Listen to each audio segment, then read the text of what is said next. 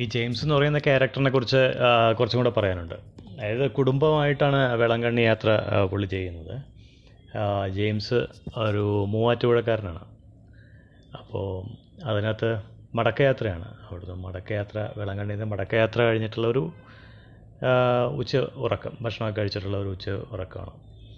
അപ്പോൾ പെട്ടെന്ന് വണ്ടി നിർത്താൻ പറയുന്നു. ജെയിംസ് ഡ്രൈവറോട് വണ്ടി നിർത്താൻ പറയുന്നു. അപ്പോൾ വിശാലമായിട്ടുള്ളൊരു കൃഷിയിടത്തിന് നടുവ്.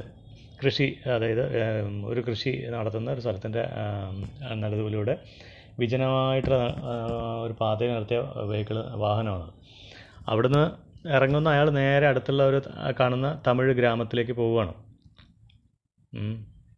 പിന്നെ അവിടെ അയാൾ വർഷങ്ങൾക്ക് മുമ്പ് ആ ഗ്രാമത്തിൽ നിന്ന് മരണപ്പെട്ടിട്ടുള്ള സുന്ദരം എന്ന ഒരു തമിഴ് ഗ്രാമീണനായിട്ട് മാറുകയാണ്. പരകായ പ്രവേശം എന്ന് പറയുന്ന പോലെ.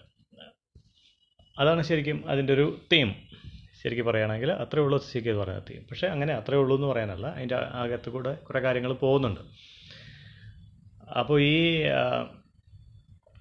ഗ്രാമത്തിലെത്തിക്കഴിയുമ്പോൾ സുന്ദരത്തിനെ സുന്ദരത്തിനെക്കുറിച്ച് സുന്ദരം എന്ന് പറയുന്ന ആളെക്കുറിച്ച് ഗ്രാമത്തിൽ എല്ലാവർക്കും അറിയാവുന്നതാണ്. അയാളുടെ ജീവിതത്തിലുണ്ടായ സംഭവങ്ങളൊക്കെ എല്ലാവർക്കും അറിയാവുന്നതാണ്.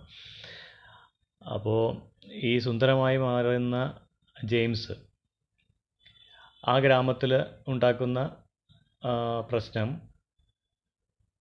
പ്രശ്നം ആണ്. ഒരു ചെറിയൊരു ഒരു പ്രശ്നമാണ്. ആ പ്രശ്നം പിന്നെ അതിന് ശേഷം അയാളെ തിരിച്ചു കൊണ്ടുപോകാൻ കൂടെ ഉള്ളവർ അതായത് ജെയിംസിനെ ജെയിം സുന്ദരത്തിനെ ജെയിംസ് ആക്കിയിട്ട് തിരിച്ചു കൊണ്ടുപോകാനായിട്ട് കൊണ്ടുപോകാനായിട്ട്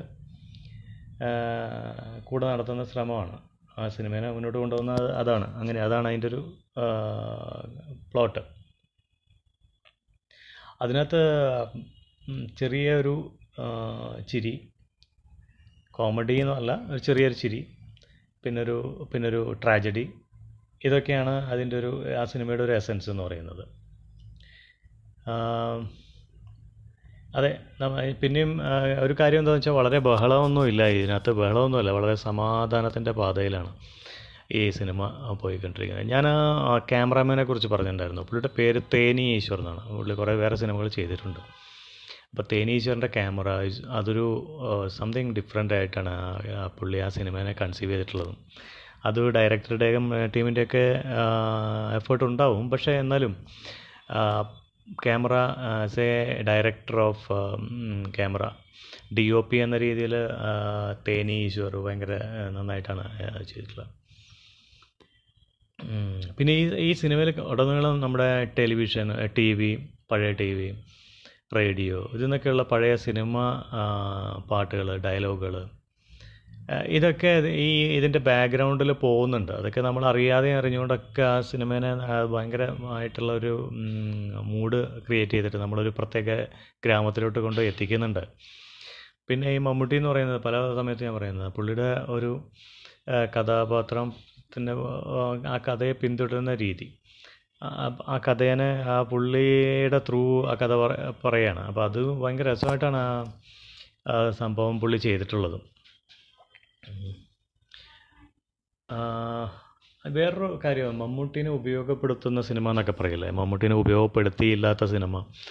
ചിലവരെ ഉപയോഗപ്പെടുത്താൻ പറ്റാത്ത ഡയറക്ടേഴ്സിന്റെ സിനിമ. പക്ഷേ ഇത് ആക്ച്വലി മമ്മൂട്ടിനെ ശരിക്കും യൂസ് ചെയ്തു എന്നാണ് നമ്മൾ ശരിക്കും പറയേണ്ടത്. കാരണം മമ്മൂട്ടിനെ എങ്ങനെ യൂസ് ചെയ്യാമെന്നുള്ള അറിയുന്ന ഒരു ഡയറക്ടർക്ക് മാത്രമേ അയാളെ പുള്ളിനെ ഈ രീതിയിൽ യൂസ് ചെയ്യാൻ പറ്റൂ എന്നുള്ളതൊരു കാര്യമുണ്ട്.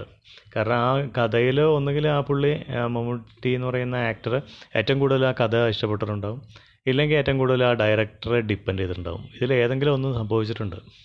തീർച്ചയായിട്ടും ഒരു അടിപൊളി സംഭവമാണ് സിനിമ.